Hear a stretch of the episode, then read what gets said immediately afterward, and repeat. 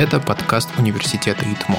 В первом выпуске с нами говорит Андрей Фильченков, кандидат физико-математических наук, доцент факультета информационных технологий и программирования и руководитель группы машинного обучения Международной научной лаборатории компьютерные технологии.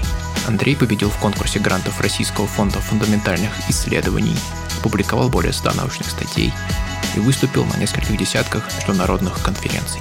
В интервью мы говорим о тех сложностях, которые ждут начинающих ученых в сфере машинного обучения. В прошлом году вы получили премию имени Ильи Сигаловича.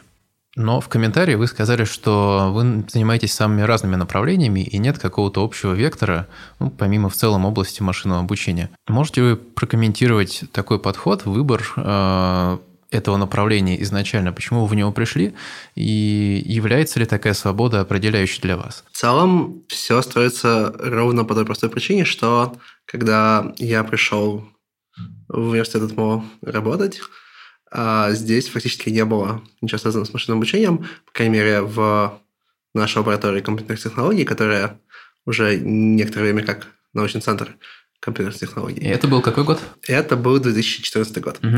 А, и поскольку а, обычно же, как происходит, ставятся какие-то задачи, которые решаются, а здесь было непонятно, какую задачу брать. То есть, в общем, мы начали экспериментировать и смотреть, а, что бывает. Ну, по сути, сами формулировали задачу да. для себя. Ставили, решали. Поскольку, на самом деле, машинное обучение устроено таким приятным образом, что вещи очень сильно взаимосвязаны, и идеи перетекают из одной области в другую, и модели перетекают от одной задачи к другой, а довольно сложно чем-то ограничиваться. И так работаем не только мы, в целом у примерно всех, я округлил в большую сторону, на самом деле, конечно, нет, но а, почти всегда а, у исследователей, которые работают в области машинного обучения, они не сидят строго в одной области, но огромное количество исследований вокруг.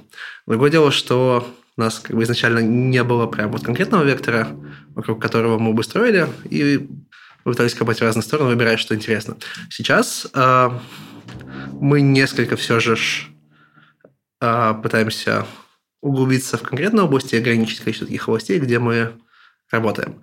Это в первую очередь автоматическое машинное обучение, все, что связано с обработкой изображений, их генерацией, в том числе видео, анализ социальных сетей. Две таких относительно новых области, которые в прошлом году появились, это машинное обучение для анализа кода и э, машинное обучение для э, маршрутизации. Ну, в принципе, про маршрутизацию мы давно делали так тонким слоем, идет с 2016, наверное, года.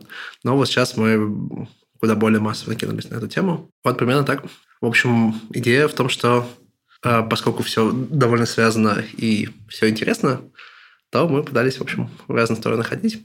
Но сейчас уже в разные стороны ходить сложно так, чтобы это было качественно. Сейчас мы пытаемся больше фокуситься на качестве, чем на разнообразии. И поэтому вы как раз формулируете уже непосредственно точечные задачи для тех, кто работает в лаборатории. Точечные задачи всегда формулируются, да, да угу. конечно. Но вы выступаете таким, как я понимаю, теоретическим наставником для большого количества специалистов. Да. И всегда кажется обывателю, что это довольно-таки такая деятельность, связанная с исключительно работой с вот, базовыми какими-то вещами, с формулами, исключительно научными статьями, но при этом, а, насколько я читаю и насколько я вижу, ребята из лаборатории, которые связаны с вашей деятельностью, они, вот как вы говорите, работают с анализом соцсетей, с рекомендательными движками. Там, тот же Твиттер Трампа анализирует, э, вычисляет там, психический или психологический портрет. А можете ли вы рассказать о таких проектах, которые понятны обывателю на практическом уровне? А, да, на самом деле то, чем мы занимаемся, можно разбить на две категории. Первое – это алгоритмы, которые применимы много ко всему. Ну, например, одна из самых старых веток, которые у нас есть, это алгоритмы выбора признаков. И алгоритмы выбора признаков нужны не для какой-то конкретной задачи, а для многих задач. Например, для анализа последовательности ДНК, для обработки медицинских данных. Их можно вот вкручивать туда-сюда, и они будут ну, более или менее успешно работать. А вторая часть – это конкретная задача, где, наоборот, у нас есть определенная широко или узко поставленная задача из реальной предметной области, где уже мы пытаемся разные алгоритмы применять. И э, сейчас, наверное, вторых даже больше, чем первых, ну, потому что они как-то понятнее, и люди с большей охотой на них идут. Таких вещей довольно много, они разнообразные. То есть э, из разных областей, при этом не всегда они совсем уж научные, поскольку у нас есть, кроме как а, лаборатория, также общая среда, в которой вертятся стартапы и компании, которые приходят с индустриальными заказами, задачи возникают вот, прям совсем практически. Например, недавно мы работали с ТВЦ, это канал. Угу.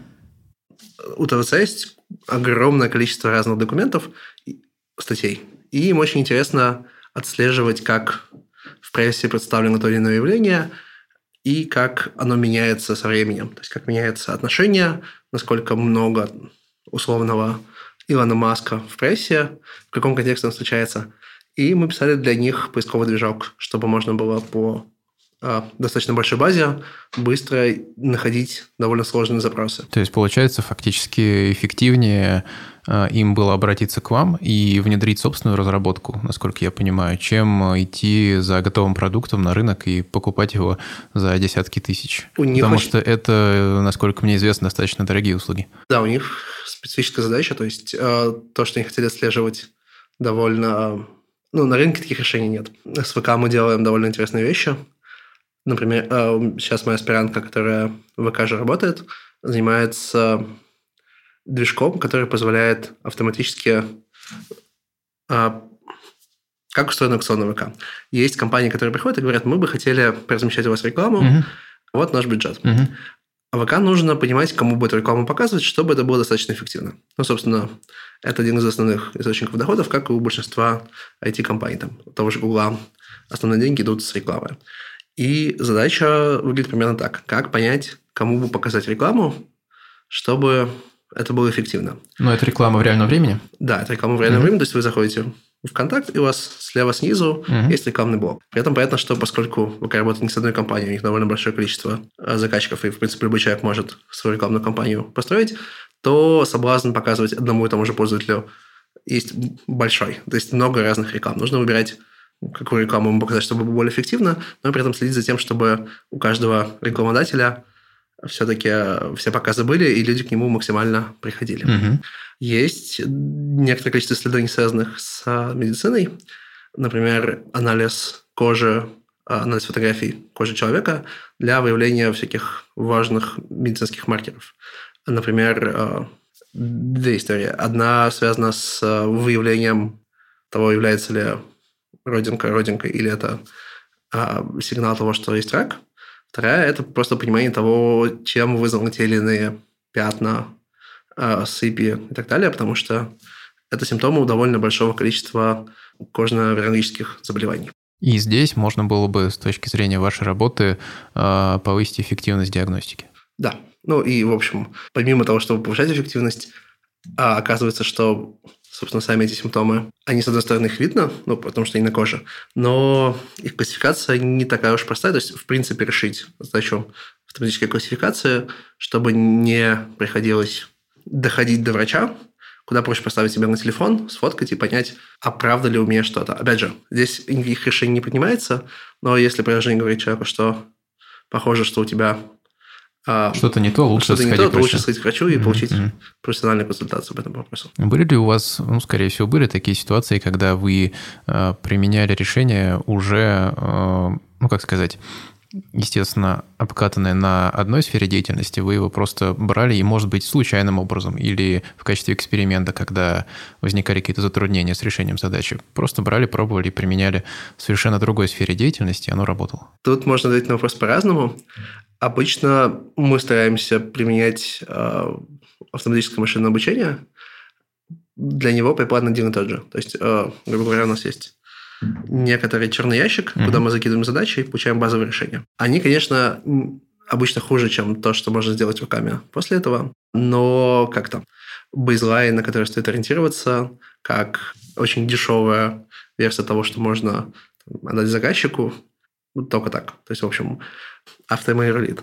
Если говорить про конкретные решения, то да, конечно, в первую очередь связано с обработкой изображений, потому что трансфер знаний там максимально хорошо работает. В принципе, базовая вещь – это взять предобученную ВГГ, добучить ее на данных. Ну, то есть, нет, все равно добучение происходит, но там формирование базовых решений на основе, особенно когда мало данных, уже обученных, выложенных в доступ сетей – стандартный шаг. И часто оказывается, что лучше в текущем конфиге ничего не сделать. Угу. Получается ли в таком случае так, что вы меняете, может быть, какие-то архитектурные вещи с точки зрения железа или в данной ситуации мы говорим только о программных решениях, об алгоритмах и так далее? Обычно мы все же говорим только про алгоритмы. То есть задач, где бы нам приходилось подстраиваться под железо, mm-hmm. было очень мало. Такая наиболее яркая – это было то, что мы делали с Huawei для решения задачи распознавания символов на фотографиях. Там были довольно жесткие ограничения на то, что эта модель должна быть имплементирована на телефон. У телефона не так много памяти, плюс есть ограничения на операции, которые можно использовать, поскольку в чистом виде взять и применить то, что мы сделали на TensorFlow нельзя. И там приходилось изворачиваться, потому что были хорошие решения, которые классно работают, но совершенно непереносимы на те условия, которые там были, поэтому там действительно приходилось э, сильно подстраиваться. Но чаще так не происходит.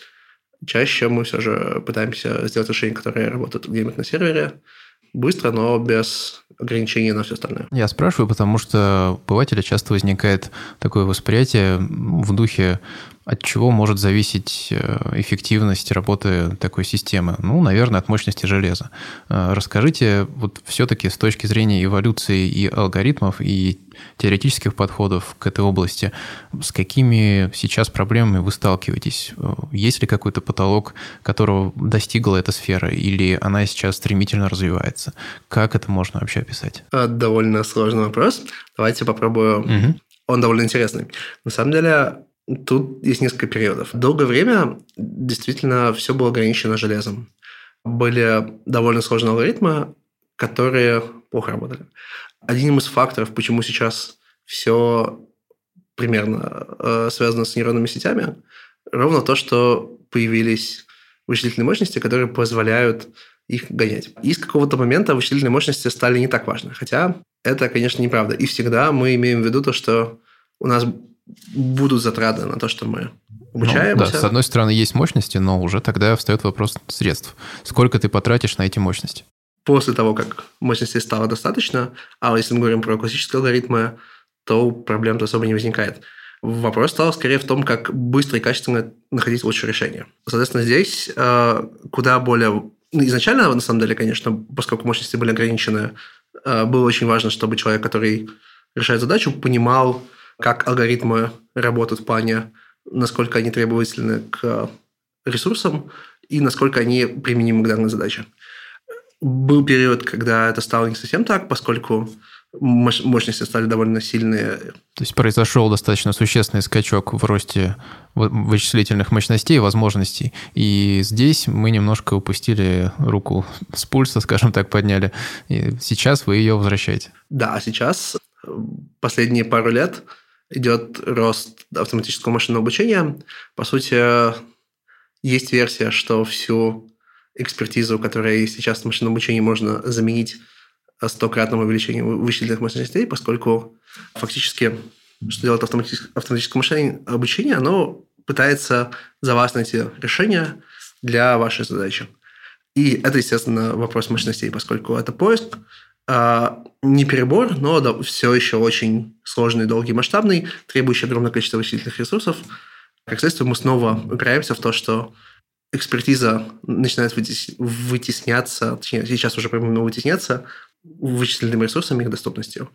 Я не верю, что мы хоть когда-нибудь окажемся в ситуации, когда эксперт не будет нужен.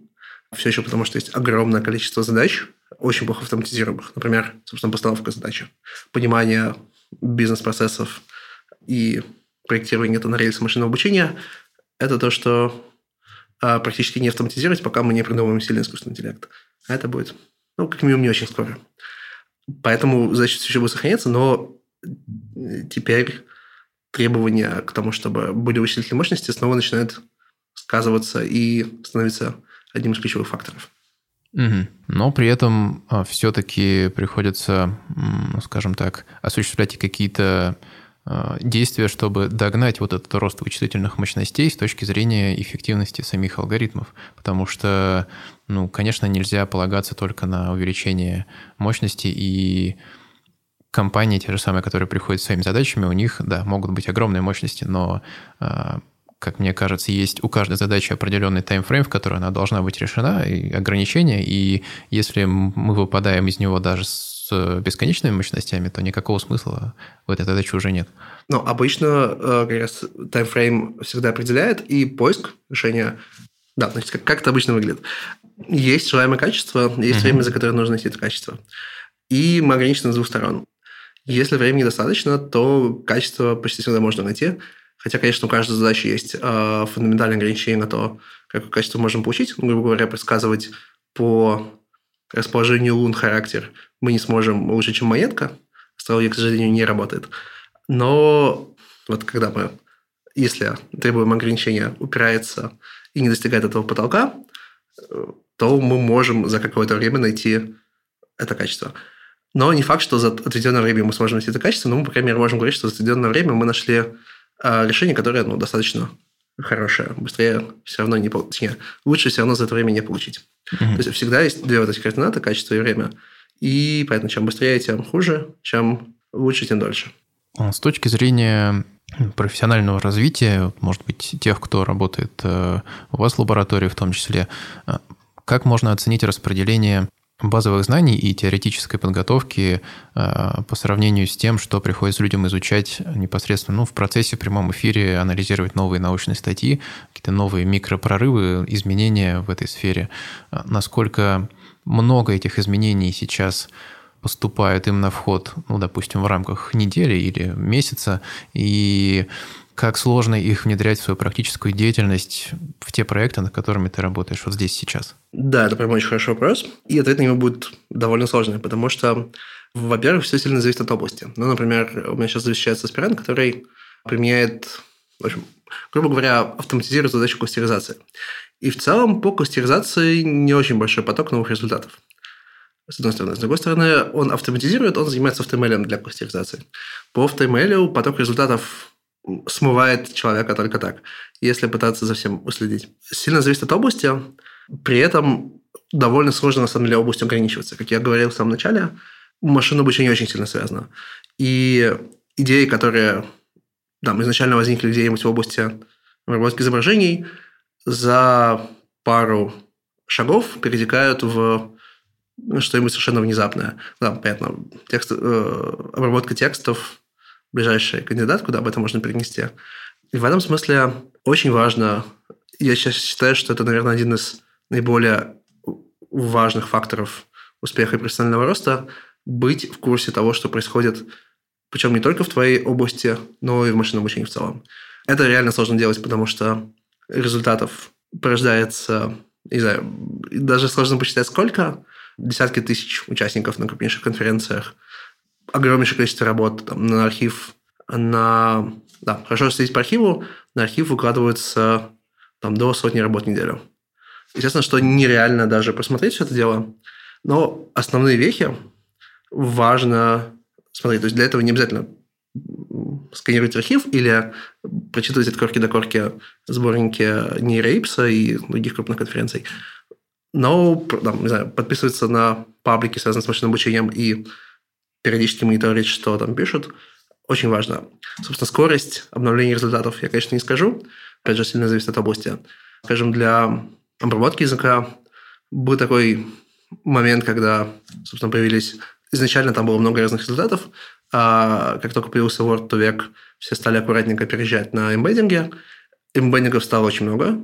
То есть было несколько основных, но а, для разных частных задач были свои, которые нужно было следить, нужно было следить за тем, как они улучшаются. Потом Google выкатил BERT, и BERT дал очень большой прирост. И в какой-то момент оказалось, что, ну, в принципе, если ты понял, как работает BERT, у тебя он есть, и если ты занимаешься обработкой английского языка, то тебе особо-то и не нужно ничего. Теперь, э, то есть BERT стал ключевой технологией, и, в принципе, можно было не сильно переживать, какие там успехи у э, новых версий фастекста и эмбеддингов на нем основанных. Теперь BERT оброс большим количеством изменений, он все еще является основным, ну, как и WordToVec в свое время, но при этом сейчас есть много разных модификаций, которые сейчас выходят с огромной частотой.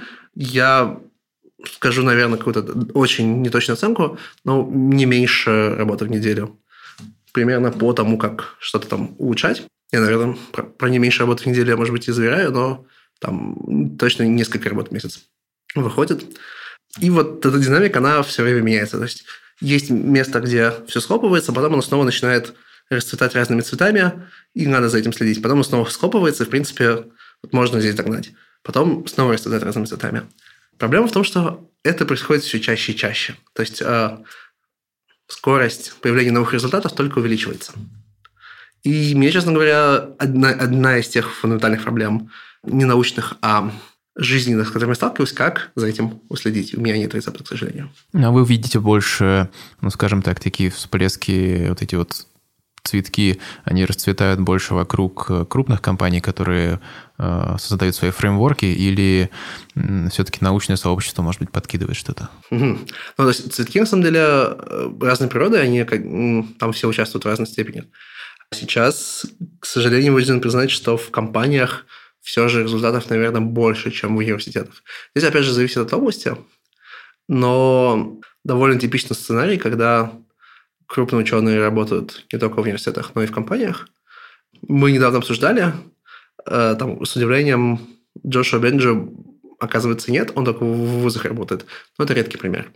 А чаще всего есть крупная компания, которая нанимает себе ученых, которые продолжают вести деятельность и в исследовательской области там, и в исследовательской области уже на компанию, а вследствие чего у компании реально скапливается огромный интеллектуальный потенциал, поскольку мало вузов, которые могут обеспечить те же вычислительные мощности и те же данные, все же, все же, наверное, у компаний, вот плашки компании над статьями, в смысле аффилиация, встречаются скорее чаще, чем вузы. Даже над статьями, несмотря на то, что ну, компания, она, конечно, имеет возможность э, закрывать большую часть своих разработок, исследований, в принципе, наверное. В этом есть какой-то смысл, а университет не имеет такой возможности. Ну, просто по своей природе он э, обязан что-то публиковать и соревноваться с другими вузами. Да, хорошо, тут действительно, возможно, есть байс, потому что университеты публикуют в том числе потому, что надо, и мы, к сожалению, тоже публикуем потому, что надо, и не все, что мы публикуем, классно и полезно. Точнее, оно классно и полезно, но очень узкому количеству людей. Вот, наверное, большие прорывные результаты, вот если про них думать, то там все же компаний больше, чем вузов. Так и нет, конечно, там поток статей от вузов банально выше, потому что вузов много, люди публикуются, а в компаниях далеко не везде это приветствуется. Но вот важные большие результаты все же компаниями занимаются. Потому что, ну, понятно, им это важно, они капитализируют свою известность и свои компетенции. Плюс они, опять же, таким образом пытаются привлечь новых ученых, объясняя, что, в принципе, исследования можно вести у нас, причем очень крутые исследования. Ну, а понятно, как бы ребята сделали новую модель. Эта новая модель э, может быть суперкритической, но чаще всего эта новая модель имеет большое прикладное значение, и вот это прикладное значение идет в компанию в первую очередь. Они могут выкладываться в open source, но, например, как у Google, в open source выкладываются предыдущие версии. То есть они что-то выложили, это что-то уже устарело для самого Google. А насколько важны открытые разработки в вашей сфере? Ну, понятное дело, они важны. Я имею в виду с точки зрения того, а, как вы могли бы это применить и применяете в непосредственно своей деятельности, в работе в лаборатории. Основываете ли вы что-то, вот как в примере с тем исследованием, о котором вы сказали, с э, автоматизацией кластеризации – а, вы берете, по сути, открытую разработку и применяете ее на какой-то фундаментальной базе, которую можно изучить и досконально проработать. То есть пойти в обратную сторону и не привязываться к быстрым изменениям в конкретно узкой сфере, а просто применить открытый инструмент к ней. Так, тут тоже, на самом деле, чуть больше мысленный вопрос. Давайте попробую последовательно ответить. Да, естественно, что выложенный код бесконечно важен. Очень часто Зачем он нужен? Практически всегда возникают стандартные вопросы на тему проверить то, что выложено, работает ли, и сравнить это со своими результатами. А, потому что, понятно, когда ты что-то создаешь, тебе нужно доказать, что то, что ты создаешь, лучше, чем то, что было до тебя. К сожалению, довольно часто можно увидеть ситуацию, когда люди сравнивают с тем, что было до тебя, по цифрам, опубликованным в статье. Что, в принципе, не очень правильно, потому что гарантии, что ты воспроизводишь эксперимент ровно так же, как это делали другие авторы, нет никаких. А именно поэтому крайне важно самостоятельно взять разные решения, запустить их у себя, проверить, как они работают, и честно убедиться, что то, что ты сделал, лучше ровно в том же фреймворке, что и ровно в том же экспериментальном сетапе. Что-то у меня как-то плохо с э, русскими аналогами слов. Ну, в общем, если ты сравниваешь правильно, то только тогда это возможно, когда у тебя есть код. Во-первых. Во-вторых, если ты ничего нового не разрабатываешь э, в плане конкуренции, но хочешь применить метод, тебе бы неплохо, если бы он лежал на гитхабе, и ты мог его уже напрямую к своей задаче применить. И здесь есть, э, к сожалению, большая проблема с тем, что мало того, что не всегда выкладывают, даже когда выкладывают, не всегда документация доступна. То есть э, выкладывают чаще, выкладывают с хорошей документацией сильно редко. Бывает так, что совсем не выкладывают, и приходится реализовывать потому, что написано в статье, но поскольку, ну, грубо говоря, если подумать про какой-нибудь алгоритм Dijkstra, который можно записать по псевдокоду, и какую-нибудь сложную нейросеть, в которой огромное количество деталей, которые либо не пишут, либо не пишут так подробно, возникает большая проблема с тем, чтобы просто воспроизвести его все, что написано в статье, а, в своем собственном коде. И это большая сложность. Более того, это порождает проблему с воспроизводимостью результатов машинного обучения, которая сейчас сообществом считается чуть ли не главной проблемой именно в науке машинного обучения, просто потому что очень легко публиковать результаты, где ты переобучился, или ты ну, то есть в любом случае там разные сценарии, которые сводятся к тому, что ты в том или ином смысле переобучился. А еще хуже, если ты неверно что-то посчитал, просто банально. И это очень сложно проверять. Особенно, если кода нет. Вот. То исследование, который говорил, где мы применяли HTML, то на самом деле HTML как раз наш собственный. То есть то, что мы э, сделали, придумали, применили. Mm-hmm. Mm-hmm. Но мы это, понятно, сравнивали с э, уже существующими решениями. И с существующими решениями, э, к счастью, по HTML есть библиотеки которые опубликованы, которые активно используются, мы сравнивали с ними. Есть более новомодные решения, но там люди код не выкладывали. Mm. Ну, там было понятно, на самом деле, что они просто хуже, потому что наше решение то, что не выкладывали, было частным случаем нашего решения, так что тут не надо было особо сравнивать. Можно ли какие-то предусмотреть подходы, которые позволят э, избежать этой проблемы, ну, как минимум в рамках вашей собственной работы, и гарантировать тем, кто захочет что-то воспроизводить, эту возможность? Ну, ровно что укладывать ссылки на анкеты GitHub угу. и проводить, э, предоставлять документацию. Сейчас я стараюсь во всех статьях, чтобы ссылки на GitHub были, а, к сожалению, получается не всегда, ну, потому что так бывает примерно у всех. Ты сделал какой-то код, он должен работать, он работает, но выкладывать в общий доступ ты стесняешься, потому что написан он через пень колоду. С кучей дурацких трюков, совершенно непонятным... В общем, код, код, за который тебе стыдно. И довольно часто оказывается, что люди прям действительно стесняются выкладывать. Но сейчас я стараюсь распространять идею, что когда мы пишем статью, мы в эту статью вкладываем ссылку на GitHub, так что, пожалуйста, ссылка на GitHub должна быть заранее. Ну, понятное дело, здесь нужно подойти и потратить время на документирование кода и так далее, привести его в какой-то... Хотя бы, хотя бы минимально, но чтобы то, что было написано в статье, помогало, даже если он со всеми документирован, понять вообще, что там происходит. Хотя, конечно, это сложно. То есть, чем больше проект, тем меньше статья помогает. Если попробовать оценить вот как раз время, в том числе и подготовки научной статьи, и, может быть, какого-то практического проекта, э, в рамках какого цикла, какого, каких сроков э, человек может реализовать что-то вот в рамках вашей деятельности. Ну, если очень так в общих чертах, грубо подойти к этому, допустим, оценить время подготовки научной статьи, условно, раз в полгода, раз в год он это делает. И какой-то большой проект, он занимает, условно говоря, э, ну, допустим, два года. Я потому что, я спрашиваю, потому что э, мне кажется, именно ваша область, она позволяет это время максимально сократить и очень быстро проверить э, свои гипотезы на непосредственных задачах на практике. А здесь есть довольно существенная проблема, связанная с тем, что это сильно зависит от самой гипотезы. Да, мне очень сложно ответить на этот вопрос, в том числе потому, что э, я могу расписать, э, например, проект, чтобы он работал, чтобы он выполнялся как за два месяца, так и за два года.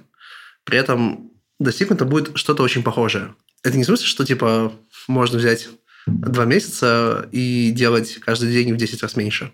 В 12, пардон. А в смысле, что здесь как с девятью матерями. В принципе, мы завязаны на вычислительной мощности, но многие вещи можно распараллеливать. Многие вещи можно доделывать не так качественно в плане итогового результата. И это очень сильно зависит от того, о чем проект. По поводу подготовки статей, здесь тоже крайне сложно, потому что, во-первых, понятно, это фактор экспериментов. Есть вещи, где у тебя модель учится час, есть вещи, где у тебя модель учится день. А в HTML эксперименты могут идти от недели. Бывает так, что эксперименты, в принципе, не поставить, потому что... Ну, то есть на разумных задачах, потому что они никогда не досчитаются. Поэтому очень много историй, где считается все на каком-нибудь цифаре, хоть сколько-то разумные датасеты больше похожи на практику, никто даже не пытается трогать, потому что ну, статья выйдет через два года, ты дочитаешь свою модель, очень классно, здорово, но она уже морально устареет. Здесь довольно большая проблема. Определились с тем, как быстро дать эксперименты. Вторая история, которая очень сильно влияет – это, собственно, то, что ты знаешь о предметной области. То есть, если ты сидишь, у тебя уже есть понимание того, какие модели есть, поставлен эксперимент, ты проверяешь конкретную гипотезу, все отлично. Но обычно это выглядит так. Задача может меняться в процессе, не сильно, но вот она немножко поменялась в эту сторону, теперь ты доказываешь то, что ты предложил здесь, на во. Тебе надо смотреть здесь, что сделано на тебя, сравнивать. Оказывается, что вот то, что ты сделал на во, ну, не самое классное. Ты пытаешься это улучшить, у тебя изменился результат. Теперь тебе надо доказывать, что он нов, а ты еще залез, там, прикрутил где-нибудь обучение с подкреплением, и теперь тебе надо в эту сторону смотреть. И этот процесс может довольно сильно растягиваться, к сожалению. А, то есть бывают статьи долгострои, которые пишутся, пишутся, пишутся, потому что вещи немножко меняются. Опять же, да, еще момент, куда ты хочешь опубликовать. А, есть куча мест, куда можно запулить статью с результатами, которые ну, лучше, чем бэкграунд. А, чем, чем бейзлайна. В хороших местах обычно пытаются, хотят, чтобы ты объяснил, и пытаются добиться тебя какого-то обоснования, почему это хорошо, ну или объяснения. Бывает так, что вот это объяснение является самым трудоемким. То есть э, у тебя модель работает, а понять, почему она работает, это отдельная задача, которая даже более сложная, чем придумать эту модель. И здесь это тоже может выливаться. Наконец, последний вопрос – это само написание статьи.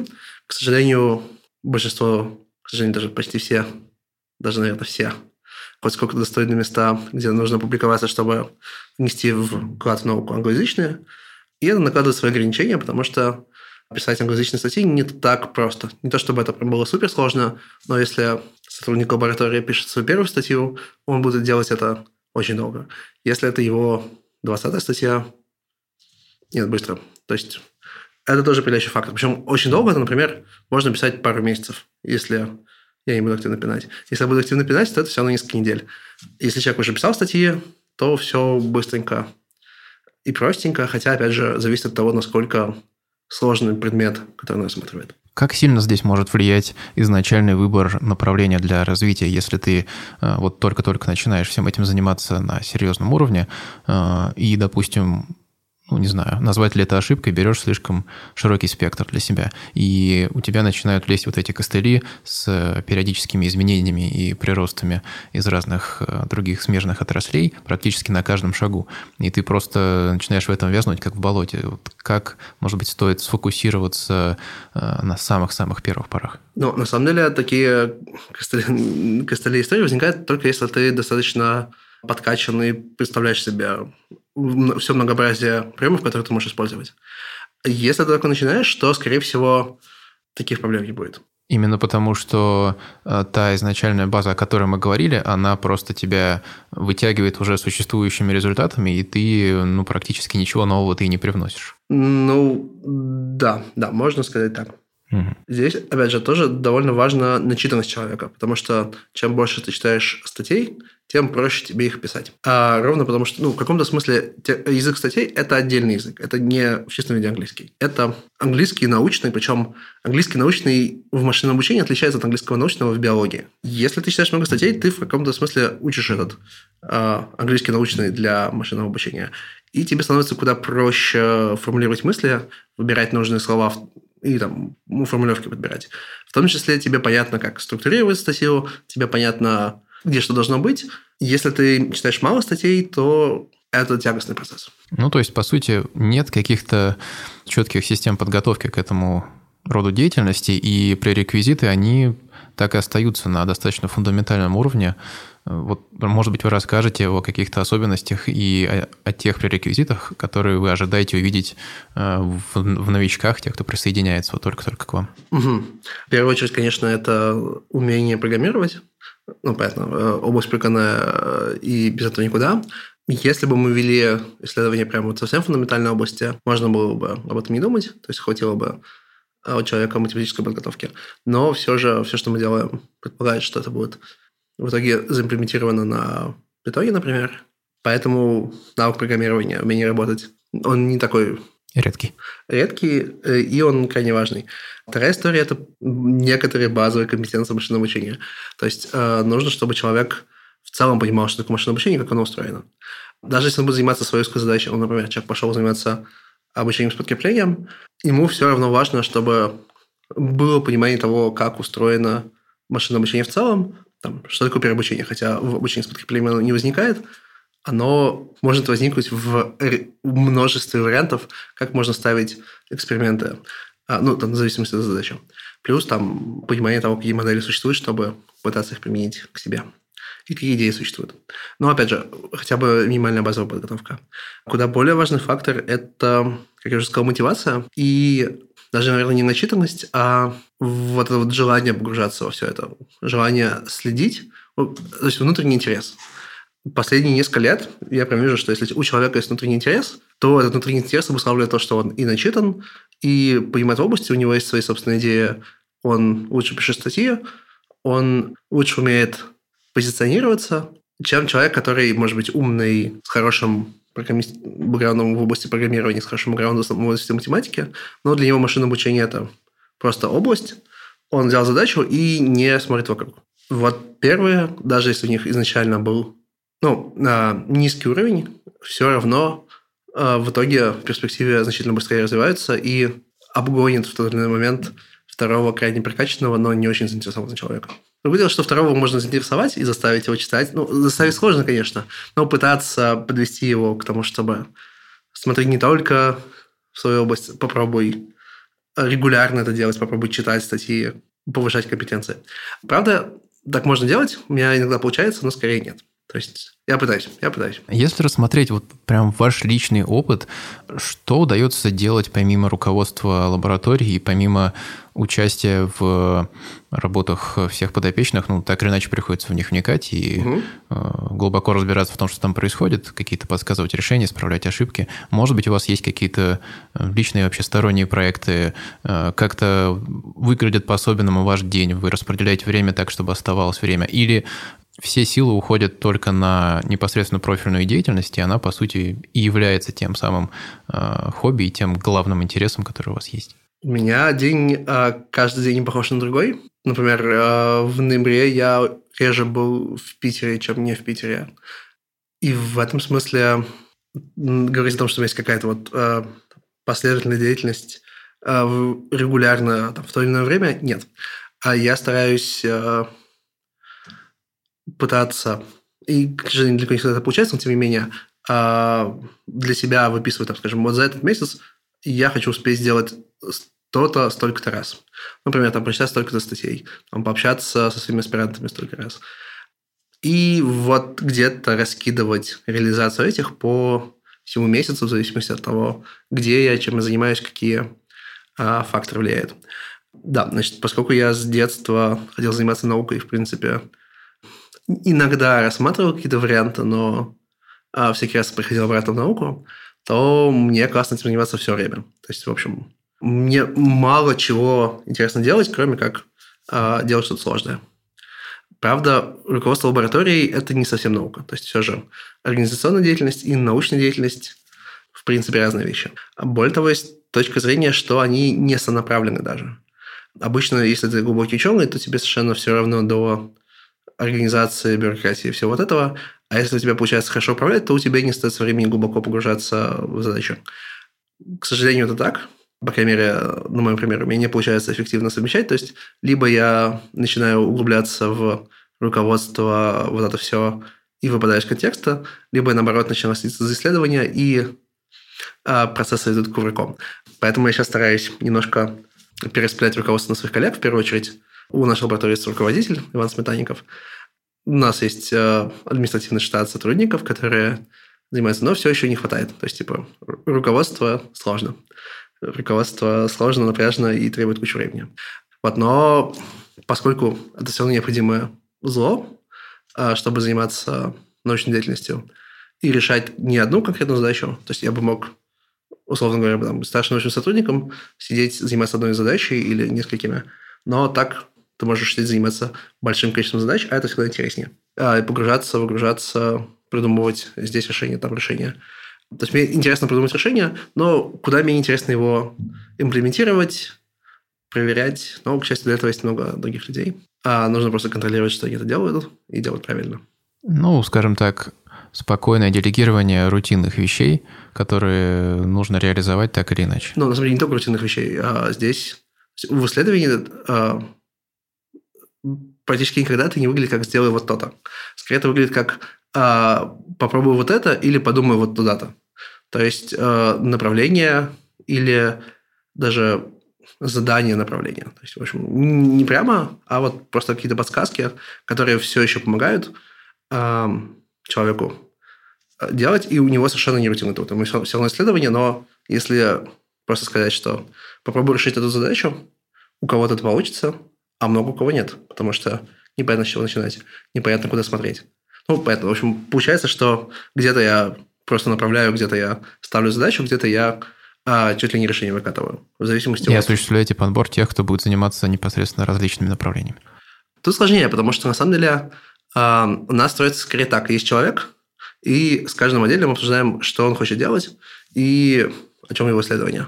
И там уже дальше по исследованию. То есть настолько м- замкнутый подход и настолько личный подход? Конечно, да. Потому что исследование, наверное, нельзя так говорить в общем случае, но Окей, исследование в машинном обучении – это довольно индивидуальная вещь. То есть, э, понятно, что люди все равно коллаборируют в группах и делают что-то совместно, но прям заставлять человека делать что-то, что ему не очень интересно, обычно неэффективно. А так можно делать там с простыми задачками. Есть простая задачка, и человек, которому это интересно, можно его туда ткнуть. Бывает, что у человека просто нет, ну, говоря, каких-то предпочтений, ему можно вот предложить, вот, смотри, мне сейчас классно, чтобы ты делал вот это, сделай вот это. Он может двинуться. Но если человек не втягивается, у него нет внутренней мотивации, то все, о чем я говорил, он не будет читать, он не будет развиваться, он будет как такой хороший исполнитель, но этого чаще всего не хватает, чтобы делать классное исследование. А все равно нужно личная инициатива, личный интерес, а это никак иначе не сделать, кроме как подобрать исследование под человека. Ну, мне кажется, у нас неплохой получился хронометраж. Может быть, один завершающий вопрос а, для тех, кто, ну, скажем так, хочет э, перейти от широкого, от программирования в его широком смысле к теме машинного обучения. Э, какие вы порекомендуете сейчас, может быть, источники или непосредственную литературу точечно? Вот что, что, по вашему мнению, поможет заинтересоваться в первую очередь? Угу. Да, здесь тоже довольно индивидуально, но основная рекомендация – это курсы на курсере Андрея Ина. Прям довольно несложный массовый курс. Андрей Ин пишется как Эндрю Энджи. Очень, наверное, самый известный курс по машинному обучению. А есть более глубокие курсы на курсере же у Высшей школы экономики. Там прям хорошо, подробно и много. При этом важно, чтобы была практика. Прям супер обязательно. То есть классно понимать теорию, но Машинное обучение – это в первую очередь скорее про то, как эти алгоритмы реально работают с данными. Э, это не далеко не математика, а поскольку данные хитрые, данные влияют на то, что с ними нужно делать, и в реальности все это можно прочувствовать ровно, когда ты сидишь, запускаешь, обучаешь там огромное количество подводных камней и специфики закрыты именно в коде. Ну, в принципе, программистам об этом не надо объяснять. А, довольно часто просто спрашивают ребята, которые из каких-то соседних областей очень хотят приобщиться. Наверное, вот так. Собственно, поэтому кни... могу посоветовать книжки, но, как мне говорит мой опыт, до книжек доходят единицы. Сейчас а, современному поколению проще смотреть видео. Ну, что уж тут. А, но если интересны книжки, то Можно почитать Сергея Николенко, небольшая книжка на русском языке про глубокое обучение. Можно почитать более классических ребят на английском Хасти, Типшарани, Фридмана или совсем классического Бишопа. Он, конечно, немножко устарел, но составить представление можно. Хорошо. Спасибо. На этом все. Если беседа с Андреем Фильченковым показалась вам интересной, поддержите нас пятью звездами в Apple подкастах. Или оставьте отзыв с пожеланиями по темам для следующих эфиров.